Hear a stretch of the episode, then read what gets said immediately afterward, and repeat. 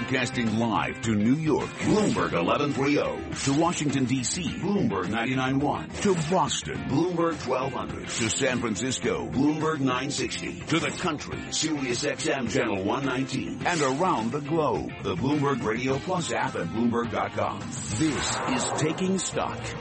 I'm Kathleen Hays, live today at the U.S. Tennis Open. Sitting across from a man we're going to be talking to shortly, he uh, rose from a humble family in Pelham, New York, a local boy, I should say. Uh, immigrant Italian parents, uh, served in the U.S. military, and has risen to be one of the most influential people in the game of tennis, a tennis coach who has worked with the likes of Andre Agassi, Jim Courier, Monica Seles, a tennis Hall of Famer. Yes, Nick Bollettieri. He joins us every year here at the Open, and I'm very pleased that we're going to be speaking to uh, him again in just a moment. Now we're speaking to Charlie Pellet. He's in our Bloomberg newsroom with a Bloomberg Business Flash. And I thank you very much, Kathleen Hays, following the markets for you on this first trading day of September. Looking at a mixed picture right now, we've got the Dow and S&P both trading lower. Nasdaq is higher, Treasuries climbing, the dollar falling as unexpected malaise in manufacturing has traders trimming wagers that the Federal Reserve will boost interest interest rates this month. Crude oil declined below $44 a barrel after U.S. government data showed crude stockpiles at the highest seasonal level in more than two decades. West Texas intermediate crude down 3.2% today, dropping $1.42 a barrel to $43.28. Brent is down 2.7%. Gold up 570 the ounce to 1313, a gain there of four tenths of 1%. The 10 year up 330 seconds with a yield of 1.5 0.57%. Apple CEO Tim Cook says he is confident the company will win a court fight over its tax arrangement with Ireland. I have faith that eventually uh, what is just and right will occur. And uh, I don't I don't believe the journey to get there will will uh, will be all roses by any means. I think will there will be ebbs and flows of it. Cook was interviewed by Irish broadcaster RTE. Apple shares up three tenths of one percent, now at one oh six forty two. Again, the S and P down four to twenty one sixty six, a drop of two tenths of one percent. 332 on Wall Street. Now let's look at other news from around the world. Thank you, Charlie. From the Bloomberg Newsroom, I'm Jill Schneider. This news update is brought to you by Blue Jeans Prime Time. All hands meetings are for the people in the room. Blue Jeans Prime Time brings everyone face to face over video. Go to bluejeans.com, click the radio mic to get Prime Time free for your next all hands. Hermine is now a hurricane. The National Weather Service says the storm continues to move toward the Florida panhandle. It's expected to make landfall there late tonight or tomorrow. It was a violent month in Chicago, the deadliest month, in fact, that the city has seen in two decades. Police Superintendent Eddie Johnson says the city needs tougher gun laws to keep people caught with illegal weapons behind bars. It's the same individuals committing these crimes. This year to date, 85% of the non-fatal and fatal gunshot victims are on what we call a strategic subject list. Those are individuals that are choosing this lifestyle. There were 90 murders and more than 470 shooting victims in Chicago last month. The U.S. met its goal of admitting 10,000 Syrian refugees about a month ahead of schedule, with the bulk of the group settling in San Diego. David Murphy, executive director of the International Rescue Committee's San Diego office, says many are simply hoping to start over. They're coming to San Diego with to begin a new chapter in their life. They are traumatized. They have been through a lot.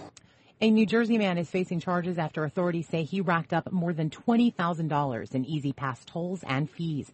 The Port Authority of New York and New Jersey says 42-year-old Lavert Caldwell III was stopped after failing to post a payment in a Staten Island toll lane earlier this week. Global news 24 hours a day, powered by more than 2,600 journalists and analysts in more than 120 countries. I'm Jill Schneider. This is Bloomberg. Charlie?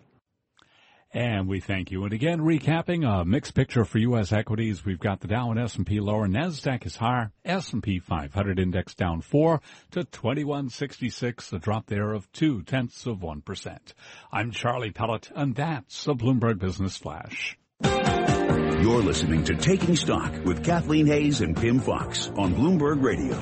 Live at the U.S. Open here in Flushing Meadow, Corona Park, Queens. I'm Kathleen Hays, Pimm Fox on vacation this week, but you know, I'm not even noticing because I have a tennis legend sitting down with me now to talk about the passion and the business of training champions. Nick Bollettieri almost needs no introduction, the founder of the famous IMG Tennis Academy down in Florida. Uh, he is a man who has worked with Andre Agassi, Monica Seles, and so many, many more. Nick, welcome back to the show. Well, I always look forward to this, and I'm trying to get a tip how to make a little bit more money without having to be on the tennis court.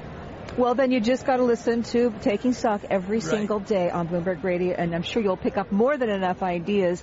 Uh, in terms of your work over the years, how has it changed in the sense of was it different when you first started out? What you coached people on, how you ha- how you had to work with them compared to where it is now? It seems like every sport, the level of play has escalated. And there's a reason why.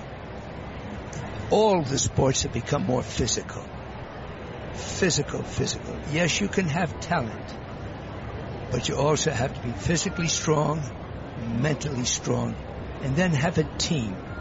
You need a team. But the game has changed because equipment has changed, the whole outlook. 15, 20 years ago, you can get away with a weakness. Today, you can't get away with weakness. Two shots that they thought were taboo, the drop shot, swinging volley are two big weapons today. But to be a top professional, you cannot have a weakness. This is why Djokovic sort of fits in the category. He, he, he does everything extremely well. But you cannot have a weakness in professional tennis today. Well, that's your job then to make sure that from the, the, the youngest ages, kids are strong. Kids have their basic skills. One of my colleagues here on the Bloomberg radio team has a niece in Israel who at the age of nine is already training four hours a day. I don't know whether that's right though. If you look at Richard Williams, he trained his daughters to not let them play any tournaments until they're 13 and 14 years old. Oh, Serena and Venus's dad. That's that Richard right. Williams, and yes. a great friend of mine. Remember, as Jimmy Connors said many years ago, it's not the quantity of practice, it's the quality of practice.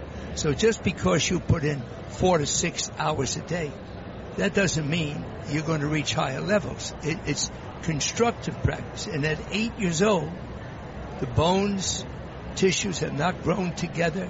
You have to be very, very careful. So what kind of investment does a parent have to assume they're going to make if they have a kid who that you know that you give them a tennis racket as a as a little one and they swing it and they love it and you see the talent and you, you want to invest in that kid's talent. How, what, is, what kind of investment is it? Why is America lacked in, ta- uh, in, top players the last few years? But right now, Martin Blackman and USTA with Katrina Adams, they have a great group of youngsters coming up. It's expensive, dear. When I was at well, when I started the Nick Bollettieri Tennis Academy, now the IMG, we scholarshiped a lot of people. Tennis is very, very expensive. That's why the USTA is helping them. IMG helps certain players. The cost today for youngsters saying they're not going to go to college, but they're going to go out and tour with a coach, playing twenty, ten thousand dollar events $150,000.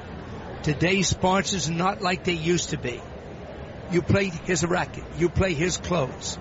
They're very selective. Today, you have to be in the top 70 or 80 of the world to make some money. It's not that easy, dear. Okay, uh, on the men's side, got to ask you, we've got Novak Djokovic, we've got Andy Murray, Rafa Nadal's playing awfully well for a guy whose knees have been so beaten up. And watch out there for that man down from Brazil there. I mean, the, the big Del Potro.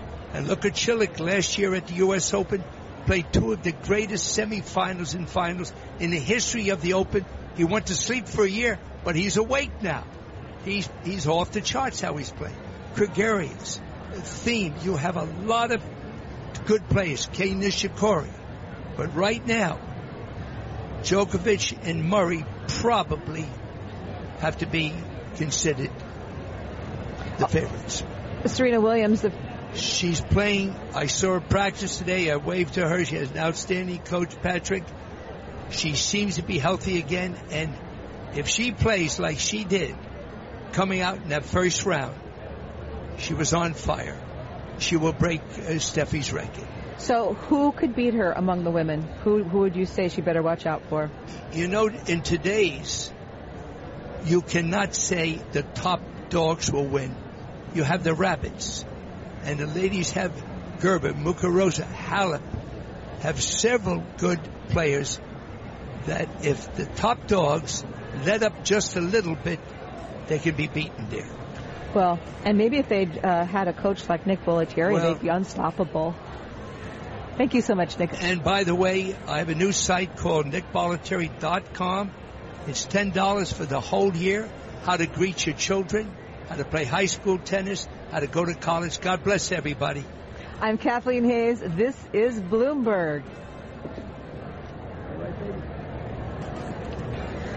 Coming up, as we continue our live coverage at the U.S. Open here in Flushing Meadow, Corona Park, Queens, an avid tennis fan, a bond expert, John Mousseau from Cumberland Advisors on Bloomberg Radio.